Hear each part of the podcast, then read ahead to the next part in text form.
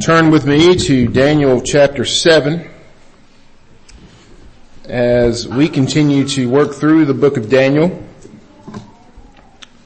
Daniel chapter 7, I kind of went back and forth on how much to take of this chapter and what, how to handle it. I'm going to go ahead and take it in its entirety today, but then next week we'll be looking specifically at verses 13 and 14 and giving them a more specific treatment. But today we're going to be looking at Daniel 7, the entire chapter. Before we do so, let's go again to the Lord in prayer and ask for His help with it.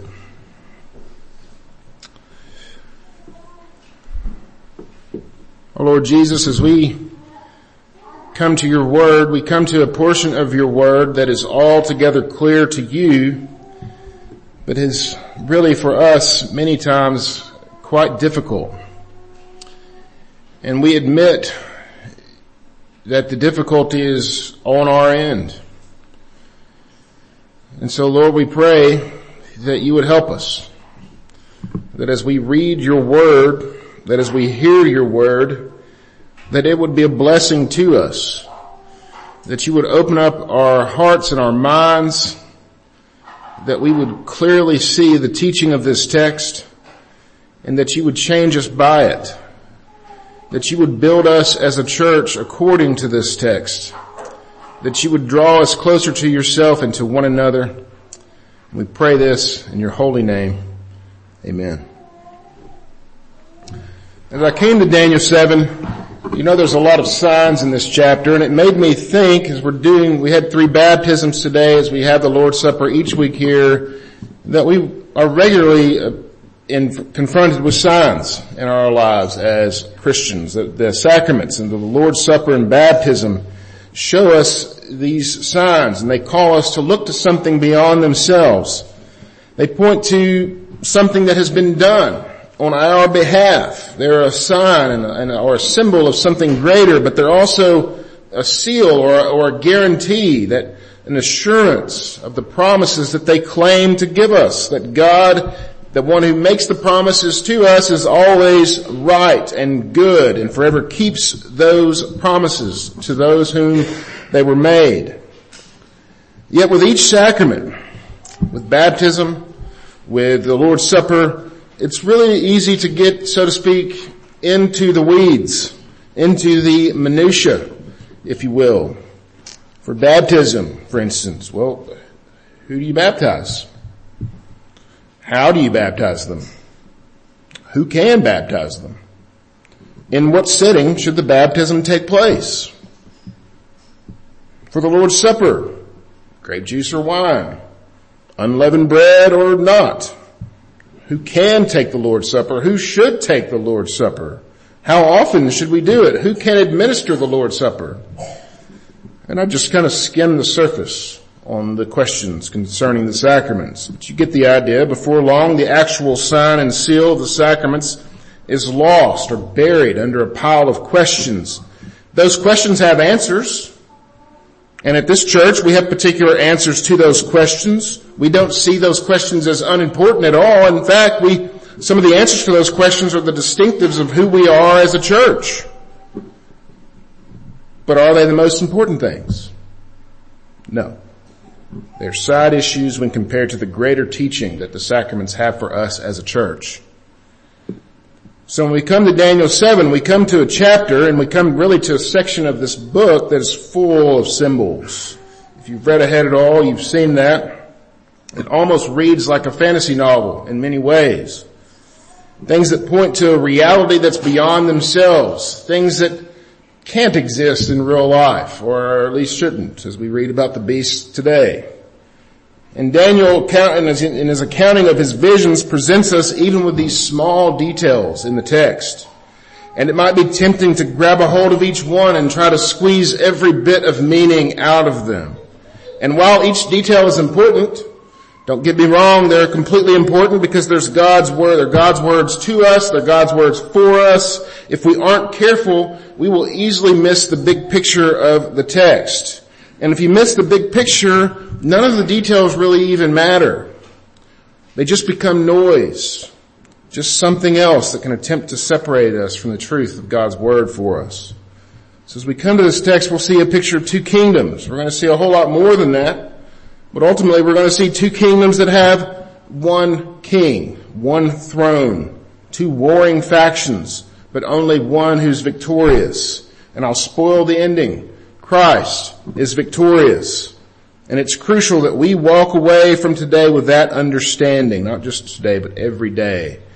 So as we come to the text, we'll consider it based on a couple of points. First, the dominion of the beast, and then secondly, the dominion of the son. With that, let's look together at the text, Daniel chapter 7 in its entirety. Please stand with me in the honor of the reading of God's holy word. Daniel 7 starting at verse 1. In the first year of Belshazzar, king of Babylon, Daniel saw a dream and visions of his head as he lay in the bed. Then he wrote down the dream and told the sum of the matter. Daniel declared, I saw in my vision by night and behold, the four winds of heaven were stirring up a great, up the great sea and the four great beasts came up out of the sea different from one another. The first was like a lion and had eagle's wings. Then as I looked, its wings were plucked off, and it was lifted up from the ground and made to stand on two feet like a man, and the mind of a man was given to it. And behold another beast, a second one, like a bear. It was raised up and on one side and had three ribs in its mouth between its teeth. And it was told, arise, devour much flesh. As I, as, after this I looked and behold another like a leopard with four wings of of a bird on its back, and the beast had four heads, and dominion was given to it. After this I saw in the night visions, and behold, a fourth beast, terrifying and dreadful and exceedingly strong, and it had great iron teeth. It devoured and broke in pieces and stamped with, with what was left with its feet. It was different from all the beasts that were before it, and it had ten horns. I considered the horns, and behold, there came up among them another horn, a little one before which three of the first horns were plucked up by its roots. And behold, in this horn were the eyes like the eyes of a man, and a mouth speaking great things. As I looked, thrones were placed, and the Ancient of Days took his seat. His clothing was white as snow, and the hair of his head was pure wool. His throne was fiery flames, its wheels were burning fire. A stream of fire issued and came forth out of him. A thousand thousands served him and 10,000 times 10,000 stood before him. The court sat in judgment and the books were opened. I looked then because the sound of the great words that the horn was speaking. And as I looked, the beast was killed and the body destroyed and given over to be burned with fire. And as the rest of the beast, their dominion was taken away, but their lives were prolonged for a season and a time. I saw in the night visions and behold with the clouds of heaven there came one like the son of man. And he came to the Ancient of Days and was presented before him. And he came as, and to him was given dominion and glory and, and a kingdom. And all the peoples, nations, and languages should serve him. His dominion is an everlasting dominion which is, which shall not pass away and his kingdom one that shall not be destroyed. As for me, Daniel, my spirit was within me, was anxious, and the visions in my head alarmed me. I approached one of those who stood there and asked him the truth concerning all this, so he told me and made known to me an interpretation of the things. These four great beasts are four kings who shall rise out of the earth, but the saints of the Most High shall receive the kingdom and possess the kingdom forever, forever and ever. Then I desired to know the truth about the fourth beast, which was different from all the rest, exceedingly terrifying, with its teeth and of iron and claws of bronze, which devoured and broke in pieces and stamped what was left with its feet. And about the ten horns that were on its head and the other horn that came up and before which three of them fell. And the horn had eyes and a mouth and spoke great things that seemed greater than its companions. As I looked, this horn made war with the saints and prevailed over them until the Ancient of Days came and judgment was given for the saints of the Most High. And the time came when the saints possessed the kingdom. And he, thus he said, as for the fourth beast, there shall be a fourth kingdom on the earth, which shall be different from all the other kingdoms. It shall devour the whole earth and trample it down and break it to pieces. As for the ten horns, out of the, this kingdom shall ten kings arise and another shall arise after them. He shall be different from the former and put down three kings He shall speak words against the Most High and shall wear out the saints of the Most High and shall think to change the times and the law and they shall be given into his hand and for a time, times and a half time. But the court shall sit in judgment and his dominion shall be taken away to be consumed and destroyed to the end. And the kingdom and the dominion and the greatness of the kingdoms under the whole heaven shall be given to the people of the saints of the Most High. His kingdom shall be an everlasting kingdom, and all dominions shall serve and obey him. Here is the end of the matter. As for me, Daniel, my thoughts greatly alarmed me and my color changed, but I kept the matter in my heart. Amen. This is God's word. You may be seated. I know that was quite a chunk, but I think this all should be taken together. Like I said, we will be looking at verses 13 and 14 concerning this idea of the Son of Man next week. But just for a bit of context, the last several weeks we've been going through the book of Daniel, learning about the events of his life in Babylon. We started when he was a young man and he was taken into captivity and at this point in the story he's a little bit older. At the end of the story we read last week about him being thrown into the, the lion's den, he was quite a bit older, still in captivity, but he was distinguished amongst his leaders, the Babylonians and even the other captives. The Lord's command to the people of Israel at this time through the prophet Jeremiah was to seek the welfare of the city to which you have been sent into exile. We read that in Jeremiah 29. And Daniel did that to the highest degree, sought the welfare of the city that he was in, serves as an example in that regard when it comes to our own sojourn in this strange land that we travel upon. As we come to Daniel 7, we enter into a different portion of the book. It's full of Daniel's visions, things the Lord had been showing him in dreams and in visions. And even though this book seems to shift dramatically away from these stories that we can understand to things that we really have a hard time understanding, it really doesn't shift that much. While we aren't getting into a narrative account of the events any longer, we are still gaining an understanding concerning the God of those events, His plan for His people, Remember we studied Revelation not too many years ago, though I guess it's more than I remember. Remember the opening words of that book. Blessed is the one who reads aloud the words of this prophecy, and blessed are those who hear and those who keep what is written in it, for the time is near. We talked about how Revelation wasn't just a book for people not yet born but it was also a book for the church then, for the first century church, for their blessing, for their edification. What would it help them if it was written to them, but not for them?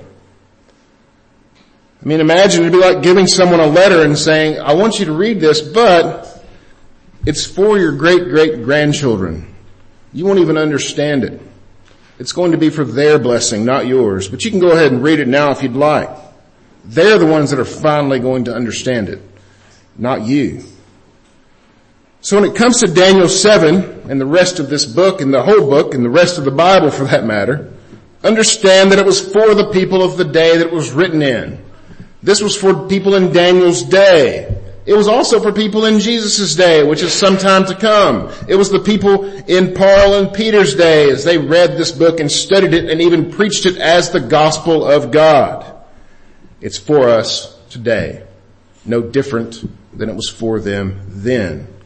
Just like Revelation, Daniel is to be a blessing it was to be a blessing then, it is to be a blessing now, and it should be one for us. Our reading of it, we, in, in our reading of it, we should consider that as our base presupposition, that this is to bless us, that this is to build us up, rather than hanging on all the minute details and even tripping over them. Let us consider how we should be blessed by this text. Even let us seek that out, which ultimately points us to Christ That brings us to the first point, the dominion of the beast. Look with me again at verses 1 and 2. The first year Belshazzar, king of Babylon, Daniel saw a dream and visions of his head as he lay in bed. Then he wrote down the dream and the sum of the matter. Daniel declared, I saw in my vision by night and behold, the four winds of heaven were stirring up the great sea. So he's laying in bed at night, he sees these visions, he promptly writes them down. He says, and he, he, says, I wrote down the dream and told the sum of the matter. He sounds like a man that I would really enjoy talking to, very succinct in his words. As we made sure to note Daniel's description, this, this is the sum of the matter. Why is that important? Well, they don't, that doesn't leave a lot of room for us to add our own things. Well, Daniel, if you could just, if you this, then it could possibly be the sum of the matter. So it doesn't need any additions, definitely doesn't need us to create those additions. Another thing I think that needs to be said, particularly as we go forward in the rest of this book, you might be having dreams about this kind of thing, but they're not dreams and visions from the Lord in that they're like he gave to Daniel, like this kind of dream and vision that should be written down for the people for all time to be encouraged and taught by. God chose people to dream dreams of revelation, like we see here, that Daniel was given this as God's word. We see this in the New Testament as well as the Old. He is no longer doing so because we are no longer receiving that kind of revelation. God can speak to you through His current revelation, which is contained in the words of the Bible. But he isn't giving you or anyone else special revelation any longer. If you have questions about that, I'd love to talk to you about it. But he begins with this description, and you can read forward there up to verse 8. There's four beasts. There's this lion eagle beast. There's a bear, which was really simple I thought compared to the other ones.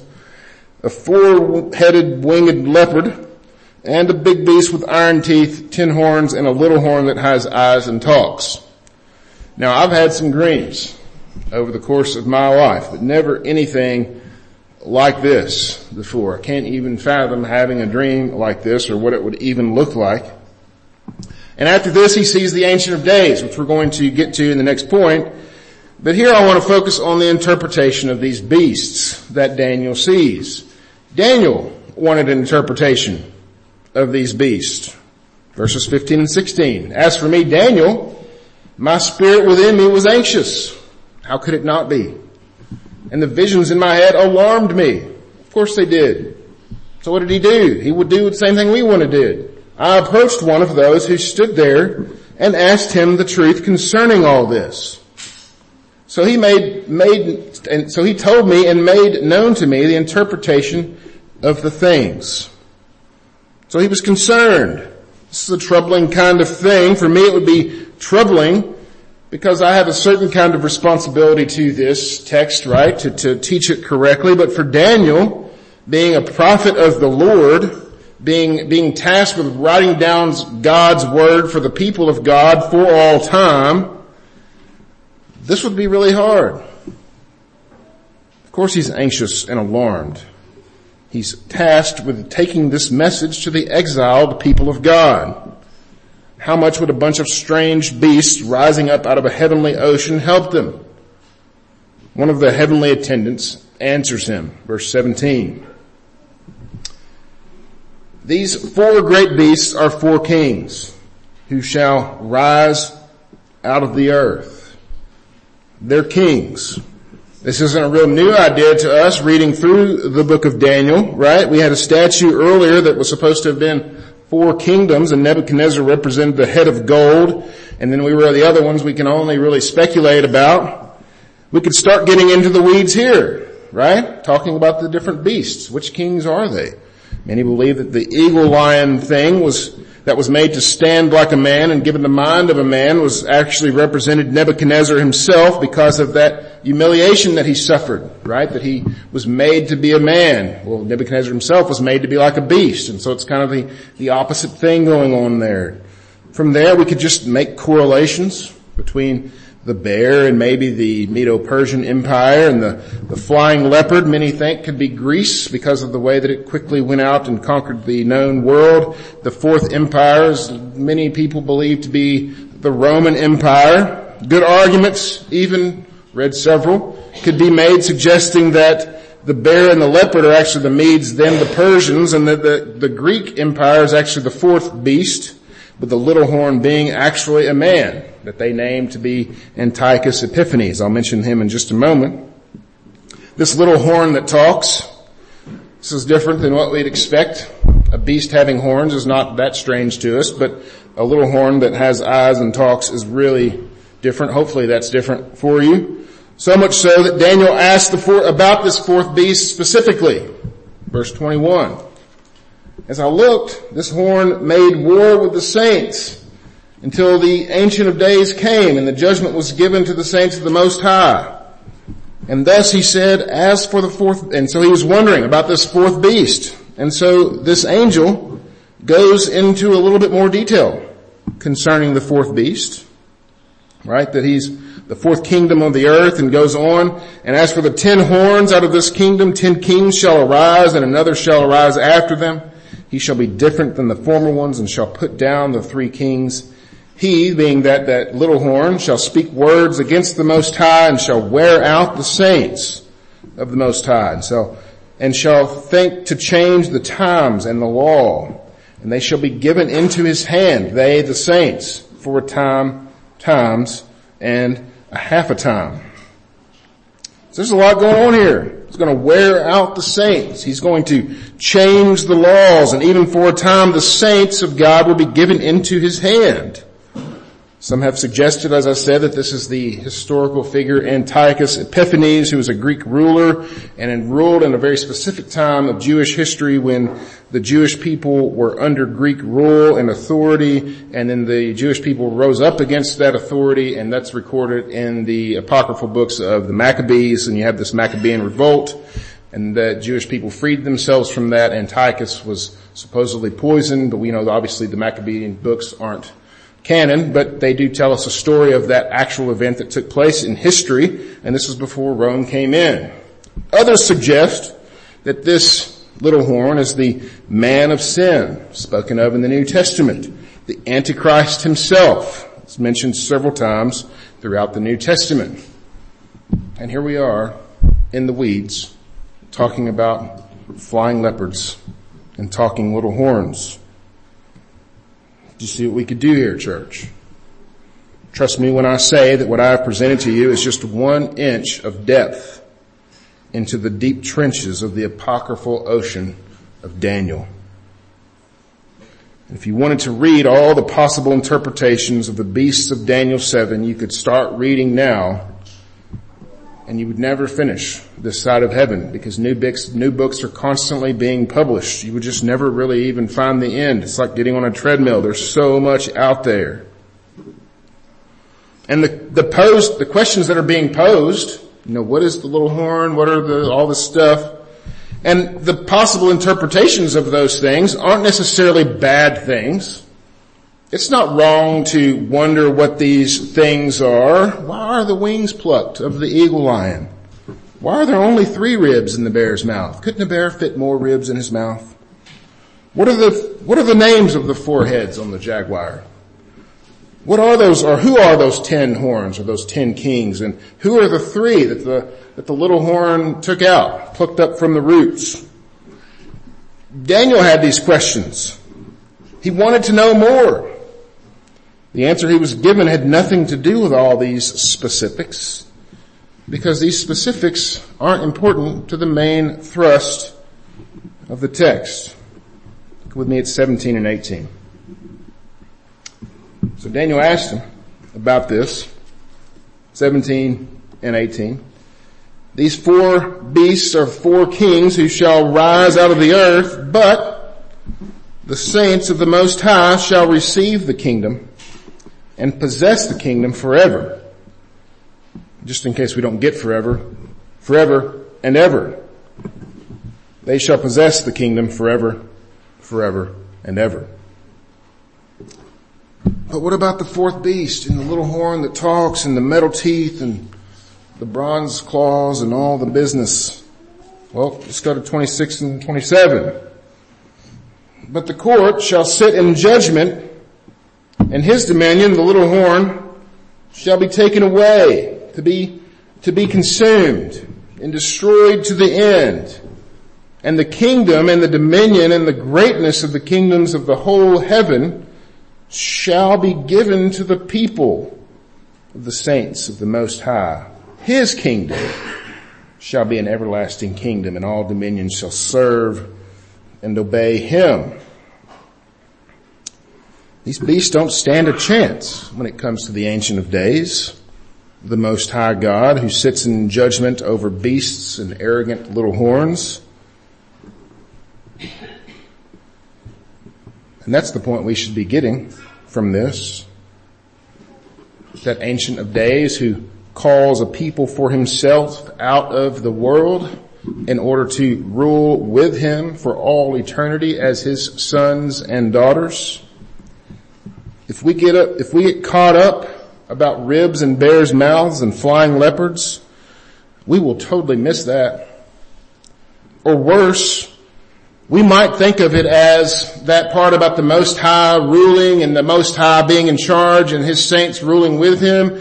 We might look at that and think, yeah, yeah, yeah, I get that, that's true, I get it, but now let's get to the more important stuff. Let's talk about little horns and big horns and leopard wings and stuff like that, instead of talking about God and His people forever. We might just gloss over the redemption of these ones called saints. Where did they come from? If we got hung up with those who are coming out of the sea for only a moment to be destroyed in the next moment. This world, brothers and sisters, is our current residence like Daniel, we should seek the prosperity of the city that we are in. We have families and we should have families and we should raise them up in the fear and admonition of the Lord. We should live and work and enjoy the life that we have here because it is a life and a blessing that we have from the Lord. And though we are ruled by strange beasts, they are not the true king. And though little horns will rise up and say things because that's what little arrogant horns do, they do not have the words of life. We can only find them from one, and that is our Lord Jesus Christ. And that brings us to the next point, the dominion of the Son. Look with me at verses 9 and 10. As I looked, Thrones were placed and the Ancient of Days took his seat. His clothing was white as snow and the hair of his head like pure wool. His throne was fiery flames and its wheels burning fire. A stream of fire issued and came out from before him. A thousand thousands served him. Ten thousand times ten thousand stood before him. The court sat in judgment and the books were opened. The Ancient of Days is God himself sitting on his throne in his courtroom in judgment against the beasts, against this little horn speaking words against him, and in one swift move, those things are judged and removed as if they never were. But we had clues leading up to this point concerning God's influence before he actually came down and sat in his throne of judgment over them. I mean, just look at the descriptions that we have leading up to this point in the text. We have winds that stirred up a great ocean. Where did these things come from? We have a first beast, this lion eagle thing that has wings. And then I looked, its wings were plucked off. Who did that? It was lifted up. Who did that? It was made to stand and it was given a mind. Who did those things? Behold another beast, the bear. It was told to arise, devour much flesh. Who said that? Who gave dominion to the flying leopard in verse six? We know the answer to these questions. This is not a new question either. As Jesus told Pontius Pilate, as Jesus stood in judgment, or in their judgment, as he told Pontius Pilate, the governor of the great beast at the time, Rome, Jesus said, you have no authority over me unless it had been given to you from above. The Ancient of Days is the sovereign God over the whole thing. The one who causes the beast to rise up out of the sea and causes them to fall down and to be burned in the fire the one who causes the little horn, the little horn to grow and to lead, and the one who takes that leadership away in an instant. if we get caught up in the concern and confusion over the appearance and actions of these beasts, we might miss the true mover in all of this. And notice too, the Ancient of Days is not alone in his work. There's one that comes from him, verses 13 and 14. I saw in the night visions and behold with the clouds of heaven there came one like the son of man and he came to the Ancient of Days and was presented before him. And to him was given dominion and glory and a kingdom that all peoples, nations, and languages should serve him. His dominion is an everlasting dominion which shall not pass away. There's one like the Son of Man. He's presented to the Ancient of Days. He's given this everlasting kingdom that will not pass away. And understand that no one is taking these kingdoms away from this Son of Man because they are inherently His for all time. Sure, it may seem like a beast here or there has been able to perhaps take a portion of that kingdom for themselves, but those kingdoms don't actually stop being the kingdom of the Son of Man because what are those? They're everlasting kingdoms. Everlasting is this non-stop, continual, forever kind of thing. The Son of Man here is speaking of course of our Lord Jesus. How do we know? Well, Jesus referred to himself many times as the Son of Man. He didn't make that up. He knew Daniel 7. He's well aware of these words because he spoke them. Next week we're going to be looking at these two verses in particular, as I want to spend time looking at the use of the Son of Man in the Gospels. But for our time in Daniel, the Son of Man, our Lord Jesus, who was, who is, and who is to come, has a kingdom who, that will not pass away, and a people for himself that will rule with him in that kingdom. How do we know? Well, verse 18. The saints of the Most High shall receive the kingdom and possess the kingdom forever, forever and ever. Verse 22, until the Ancient of Days come and the judgment was given for the saints of the Most High. It came when the saints possessed the kingdom. Verse 27, the kingdom and the dominion of the greatness of the kingdoms under the whole heaven shall be given to the people of the saints of the Most High. These saints, or these holy ones, which is similar to the use in the New Testament, are holy people. How are they holy? Who are they? We know from the teachings of the Bible that no one is holy in and of themselves, that all have sinned. Even from our mother's wombs we are considered sinful. All have sinned and fallen short of the glory of God. And so who are these ones that are called holy? Well, they've been made holy because they've been redeemed by the work of the Son of Man, Jesus Christ himself. And in doing that, he gave them the right, as we read in John chapter 1, to be called sons and daughters of God. We are called joint heirs with Jesus in Romans chapter 8. While the Son of Man is the everlasting Son, the owner of the kingdoms who has everlasting dominion, his people, the church, are those whom he has called to rule that kingdom alongside him. Because of his resurrection from the dead, the Son of Man has been in, in, the, son, in the Son of Man, we, because of the resurrection of Christ, have been given that same promise that death will not be our end, that we will all die, but we will still live for all eternity Death is but the beginning of the eternal reign that we will have with Christ in heaven. So hear this, brothers and sisters, while the world is where we live and the beasts of this earth currently rule us, throughout church's history there have been beasts and their little horns have sought to destroy us over and over. They have not. They will not. They do not win. They cannot win because we have an everlasting kingdom. Because of the work of the Son, we have the guarantee of that everlasting dominion.